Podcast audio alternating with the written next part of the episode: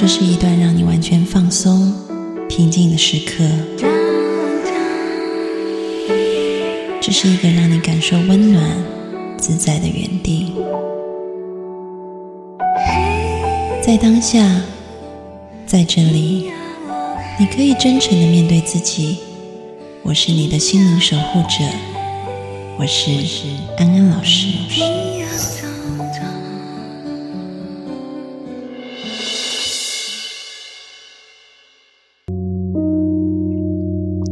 Hello， 各位听众朋友，大家好，欢迎收听今天的节目，我是安安老师。今天的节目呢，邀请到很久没有来的主持人。主持人怎么一上来就被批评了？对呀、啊，你是主持人，你怎么缺席这么久？梁鸿儒，家庭治疗师。Hello， 大家好。然后还有常常来的嘉宾朱慧玲小姐。嗨，大家好。然后今天为什么三个心理师聚在这里，就是因为这一阵子这个新型冠心病毒的肺炎，然后大家都在家里面隔离。那可能很多人在家里隔离的时间呢，一直滑手机，然后看各式各样的疫情，就有很多的心里面的恐惧，然后焦急不安。所以这时候呢，我就想说，那我们来请两位心理师上来聊聊怎么样面对这样子的情况，同时可能除了这个面对病毒肺炎以外，那它又带来了一些生活上的影响，我们要怎么样来面对？我们欢迎两位心理师来跟我们分享一下你们现在的心情吧。要不要鸿儒先讲？如果那个只是讲那个隔离在家里面这件事情，对我来说是没有任何负担的，因为我本来就是个很宅的人，就即使是平常没有这件事情发生的时候，我也是经常待在家里面所以就待在家这件事情对我来说影响并不是很大而且我是做一个私人职业的咨询师嘛，因为我的工作时间都是自己安排的，那什么时候出去什么时候回来，这个我都可以跟我的来行去协商来去达成。就特别是现在因为也不能去上班了不能面对面进行咨询了，那就一直待在家里。那你现在就是住在外面，你就看不到你的家人啊，你的父母亲，对不对？你跟他们也很久没见面了。中途我其实移动过，就是那个年30的时候，我从深圳回到去广州，就跟我爸妈过了几天。就那时候在那个禁闭也没有那么高的要求，但是状况也还好，因为基本上我的这个状况是我去到地下停车场上了车，然后去到我家的地下停车场出来，然后再上去，所以就不需要去公共场合去接触的。然后我爸妈他们也提前做好了一些准备，所以在他们的家里也是基本上是没有出过门我们今年这个花市都没有去了。你知道我们广东人是过年是要去逛花街的嘛，今年我们花街都没有去就这样子也是宅在家里面。那慧玲呢，有回老家吗？其实我觉得就是这个疫情发生的话，就是它对我生活的影响可能比我预想的要大一些。就是可能听众朋友们也知道，就是我现在是在医院工作嘛，然后我做的工作是以科研为主的，就是在那个疫情发生很长一段时间，其实我们基本上都很忙，然后经常都要那个约小朋友来做评估，然后就是会有很多和小朋友接触和互动的这样的一个机会，然后还就是周末会给小朋友上一些社交训练课啊，这些就是那阵子就是真的还是挺忙的，然后就每天7点多就出门去上班，然后可能有的时候晚上要很晚才回来，然后就觉得哎呀好累啊，那个时候就想好期待可以过春节啊，好期待可以就是放一个长长的假，然后结果就是到了那个快到春节的时候，这个疫情就变得有点严重了嘛。然后我就回老家了，我就回昆明了，然后就陪了我爸妈一段时间。然后就那段时间，就每一天看新闻都在看这个病例数都是在非常快速的增加。就是我当时刚回到昆明的时候，昆明才有4例，然后等我离开昆明，就是我在家里大概待了10天的时间，然后离开昆明的时候，昆明已经有30例了。然后那个时候我刚离开广州的时候，广州也才有60多例，然后等我回来的时候，现在已经就是快300例了。然后就是因为这个事情发生，就是对我们医疗系统可能影响还是蛮大的，因为我们医院是第一批那个广东省的定点医院嘛，然后是被规定是一定要收治这些确诊的病人的，然后所以就是整个医院的人员呐、硬件啊、软件啊这些都会尽可能去配合，然后去做这种抗击疫情的工作。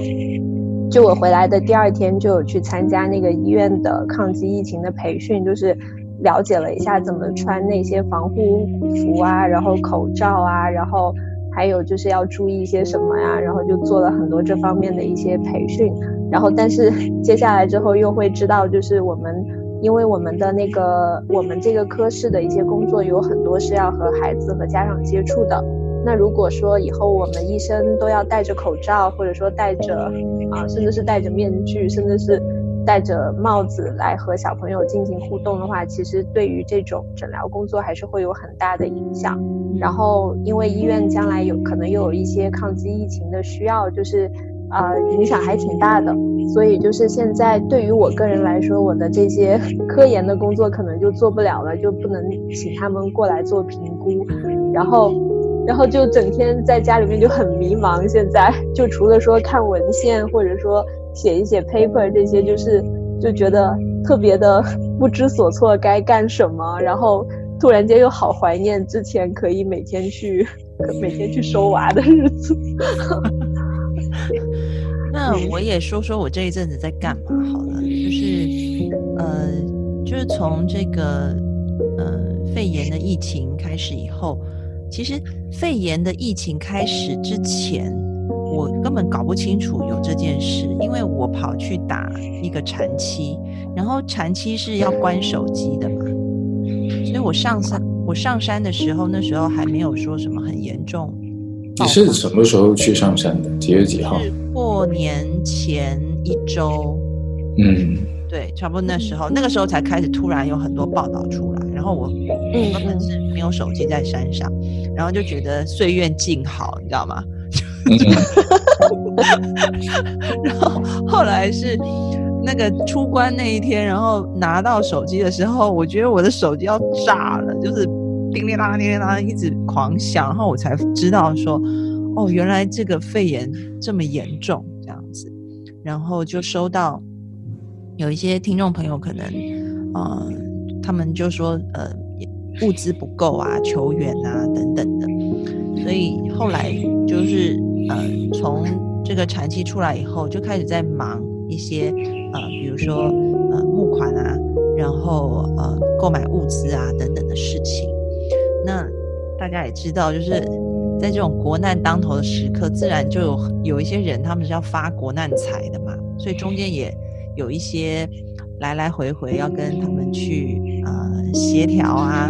然后可能还要受气啊等等的时刻。不过我觉得很庆幸的是，昨天就把货物装船，然后要送出去了，所以大概也告一个段落。所以接下来我可能也会开始，我前面几天一直想着我什么时候可以放假，我好想睡觉。你是不是现在可以休息一下？然后可能过几天我也会开始跟慧琳一样有一种感觉，就是想没事干，有点无聊。当然你刚才说起就是这个疫情发生之前，我突然间想起一件事，其实我忘了我是在什么渠道上面，在12月就上旬的时候就有消息说是那边有个新型的病毒出来了。可能根据我多年在这个地方生活的经验吧，就是发生这种事情的时候就最好不要等政府也是我从心理上面还有就是从那个生活上面已经有一点的准备，我也跟自己家人去商量好了，可能接下来会发生一些事情，就让他们的生活各方面要准备一下，就尽量少外出啊各种各样。然后我也跟我的一些同事也商量好，我们工作接下来可能会发生一些什么样的变化，我们用什么方法去面对。其实我们本来今年就是2020年2月份的时候，应该是搞2个很大的培训，就每一场都有超过100人参加。就是我其实已经跟我的团队的同事说好了，这事情很有可能办不下去，即使政府不叫停，我们都需要停，因为这件事情可能会影响很大。就结果果然就是在过了大半个月之后，就说就那个协办方那边也是觉得这件事情不能再办了，然后就叫停。所以我觉得可能我还挺庆幸，就是我团队里面的都有一些跟我一样有点怕死的人嘛，所以就是会提前做好一些准备，就没有那么乐观。那可能有很多听众朋友现在就是没有办法去上班，因为工厂没有复工。那如果是做服务业的话，那更是深受影响，就像刚刚鸿儒、慧玲他们提到的一个状况。那在这样子的状况当中，我们要怎么样调试自己的心情，我想是很多听众朋友可能想要去知道的。两位，你们现在的心情有没有想到一些调试的方式啊？要不我先讲。就是我觉得这个机会，就是我会觉得，一个是我们可能是因为一个外在的事件吧，然后就相当于把我们的生活按下了一个暂停键，然后可以让我们切换到另外一种模式。可能一开始的确是会有这种迷茫啊、不知所措啊、无聊啊，甚至就各种各样的感受都会出来，我觉得也是一件很自然的事情。然后但是就是我发现人的这种惯性就是一个很大力量的东西，就是为什么会有这么多复杂的感受，就是我觉得内心总有一种力量想要把我推到以前的那种生活的轨道上，好像他才觉得舒服一样。所以当我知道我现在现实不能够让我回到那个轨道上去的时候，就是可能我脑子里面一部分就在想怎么可以让我回到那个轨道上，然后就在这样的一种循环当中，其实是会蛮耗这样的时间，而且好像也不会做出一些什么。但是就是我觉得在这种时候，就是有的时候就是可以去想一想，说自己平时在以前，就是在更久远的以前吧，有没有一些事情是在自己生活特别忙的时候觉得没有时间去做，或者说没有停下来的机会去做的一些事情，然后现在也许可以把它拿出来做。就比如说我是一个挺喜欢做手工的人，然后以前我去逛那个方所的时候，都里面会有很多那些就是 DIY 的一些东西嘛，然后我都会买，然后买了之后回来就没有时间做，它就放在我的那个书桌的旁边，然后现在我就看到它，然后我就想，哎，这不是个机会，我就有很多的时间来可以做它了吗？然后我就会把它拿出来，其实那个还挺耗时间的，但是每天可以去做一点小小的手工，然后其实是一件就是低难度和高成就的事情，而且就是也是自己比较喜欢做的一些事情。然后我觉得这也许是一个机会，可以真的是把之前其实想做的一些事情再重新拿出来做一做的一个过程吧，包括什么画画呀之类的，或者有很多书没有看啊，然后把它拿出来再翻一翻啊。然后还有以前就是很多没有做完的工作，也可以再就是再好好的把它整理一下、收尾一下之类的。我觉得这是我目前能够想到自己也可以去做的一些事情吧。那个慧玲讲的时候，我突然想到，我看到一个笑话，还蛮好笑的，不是笑话，是真的啦，就是真的笑话。我有一个朋友，他在体育大学教书，然后他在他的那个 FB 就是脸书上面对 po 的文章，我不知道这个文章是他自己写的还是他看别人写的，他就说专家说戴口罩可预防新型病毒口罩授完，专家说双黄连可抑制新型病毒双黄连授完，专家说多运动可增强免疫就跟聋了一样。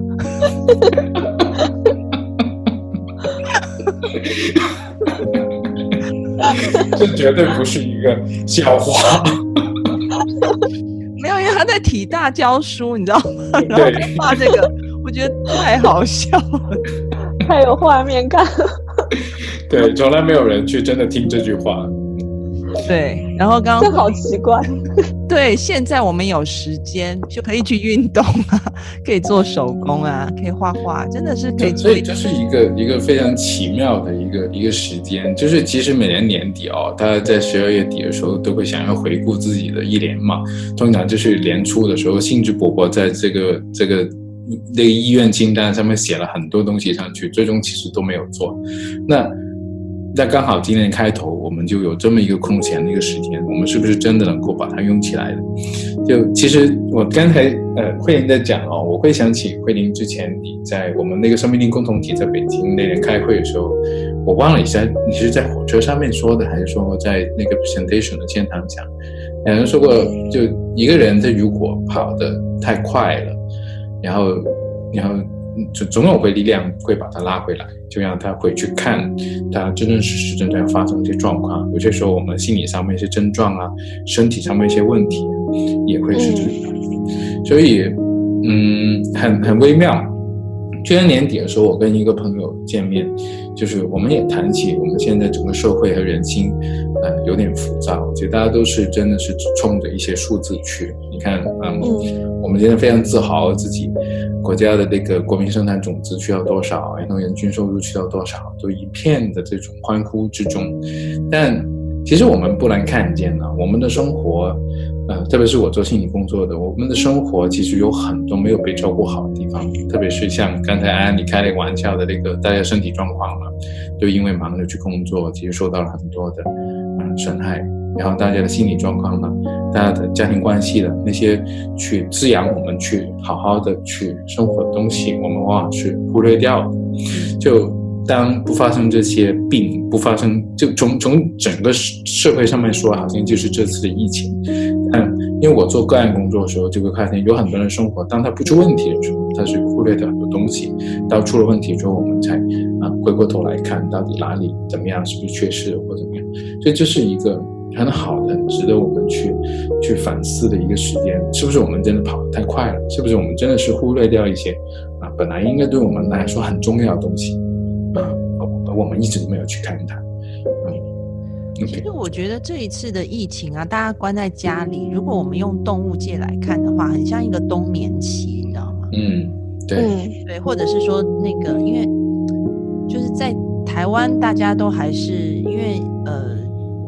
我住在乡下嘛，又住在山里面，就更没人，所以我还是会出去走路啊。像我刚刚录音前，我又出去散步这样。那你知道现在这个时刻，就樱花还没有开，但是它那个叶子已经掉光光，所以你在街上，不是在路上看到的那些樱花树，它都是光秃秃的啊，很多树都光秃秃的。但是有几棵它开始开花了，很漂亮。然后我就看着那个樱花，我就在想说，哎，对啊，你看，动物度过冬眠期，然后植物也会有那个树叶都掉光，好像死掉枯萎的那个时刻，那个冬季。但是再过一阵子，它会开花，它会长芽，它会迎来新生。所以这一段，我们是一个很好的韬光养晦的时期，我们要怎么样子预备自己？如果说都把精力放在很担心啊、很害怕上面，真的蛮浪费的。反而是应该把它转化一下，我们可以做一些平常没有做的事情。对啊，就像我们一开始讲到，就是会被很多的信息去占据了我们的想法。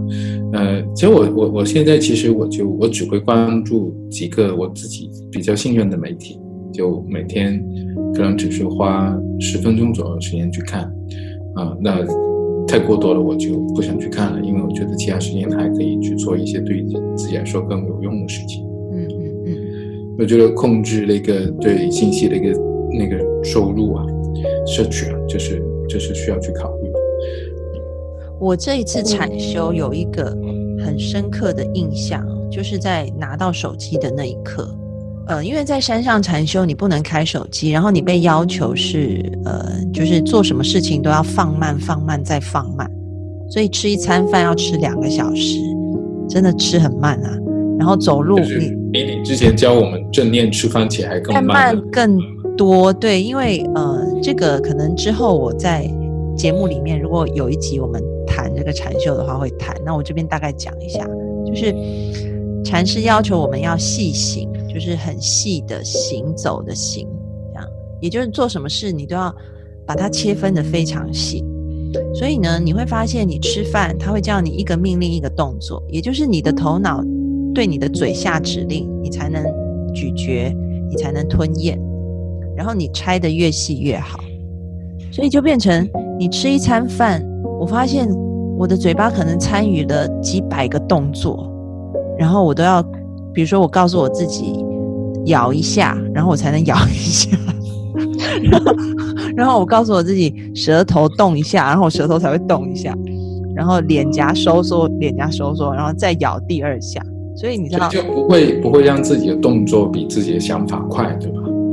对，但一开始很难做到，因为一开始你只能描述你的动作，你根本没有办法命令你的动作，因为你所有动作都已经非常自然发生的，对，它发生了你才意识得到。对，所以那个吃那个饭，他的饭很好吃啊，都是他那个素食可以煮的那么好吃，我觉得也很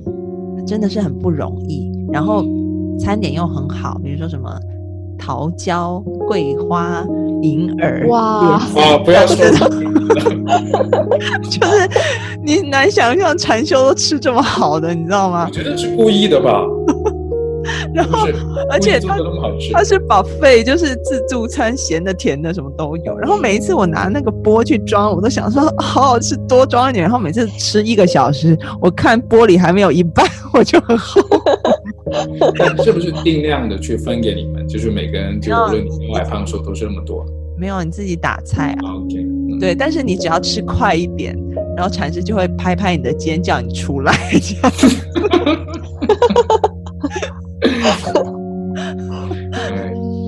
所以就吃那个饭，每一次吃饭时间就是我又爱又恨的时间。我看到那菜我就很高兴，但是我一想到要吃那么久我就觉得好累。哇，这真是很锻炼人的一件事情。对，非常锻炼人。但是就是因为你把自己的动作拆得这么细，以至于你开始慢慢觉察到除了动作以外，你的情绪、你的想法它是怎么升起的。在这个升起的过程当中，你可以利用一些他们教的技巧，然后回到你的这个所谓这个发起的这个出发点，那你的这个力量就不会往外跑，然后你就有更多的可以安住在你心的时间。这个是他们禅修的技巧。那就变成说我在山上7天，我的整个对于自己本身那个身体的觉知开始，那个感受度提高非常大，那大到你会变得很敏感啊！你可能会我举一个例子你知道吗？我回家以后，我爸在1楼上厕所，我在3楼都闻得到，然后我就觉得是闻得到闻得到，你闻得到，因为你变得非常敏感。因为你要想你的世界在山上所有都被放慢10倍好了，你看那个电影你 slow motion 然后放慢，然后东西就会放大，所以就好像你所有的你的世界已经被训练得很慢很慢了，然后你的感官就会变得很敏锐，就会，所以你的鼻子就会像狗一样，就是变得非常非常敏锐。然后那我就觉察到一件事情，刚鸿儒提到那个手机嘛，然后说那个讯息真的是要控管。你知道我要出关拿到手机的那一刻，我发现我的脑袋极度高兴，因为他觉得终于可以看手机了但是呢我的那个身体就好像猫咪要有那个要捕捉猎物或者是遇到威胁的时候，它不是会把背弓起来吗？我就感觉我整个背是有一点微微的要弓起来的，身体。所以当时是处在一种应激的状态的。对，就是身体其实是害怕，或者是他觉得受威胁，或者他觉得什么东西要来了，但你平常浑然不觉。我们平常刷手机就一直刷一直刷，你根本不会觉察到原来你的身体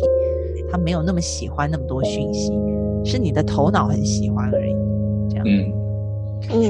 所以我觉得在这个时刻呢，大家可以好好利用在家里面的时间，韬光养晦，然后做一些平常我们不会做的事情。比如说你可以像慧玲一样画画做手工，也可以像我那个朋友一样，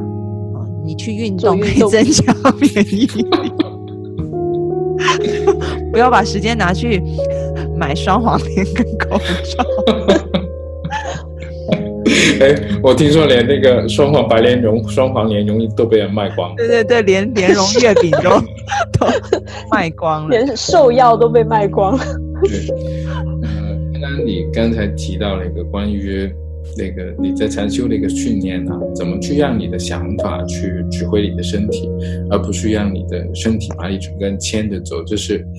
很有趣的。就是我们三个都是咨询师嘛，做心理工作的人，就我们无论是在自身的训练上面，还是我们在就服务我们的那个来访者的时候，其实我们都很强调这一点。就特别是我在家庭工作啊，大家为什么有些纠缠，总是纠缠不清，就是因为你的情绪、你的反应总是比你的想法要跑得快，就会经常出现你明明是想跟对方好好说话，但是一下子你出口讲出来一句话，它就不同，它就不一样了。这就是我们已经被一种很刺激的感官，你觉得受伤害，你觉得需要去攻击别人，需要去保护别人，你的情绪太悲伤了，这些东西全部像一些外在力量去拉扯着你，让你都不能好好的去做好你自己的时候，就会变得很多事情都消耗在这里面。所以我觉得刚刚宏儒提到的就是我们怎么样去应对这个自动化的模式，我觉得我们可以在下一集的节目再来讨论。谢谢慧玲，谢谢宏儒来到节目当中，我们在下一集三个心理师又会带来什么样精彩有趣的分享呢？我也很期待，我们下集见咯，拜拜。好，拜拜。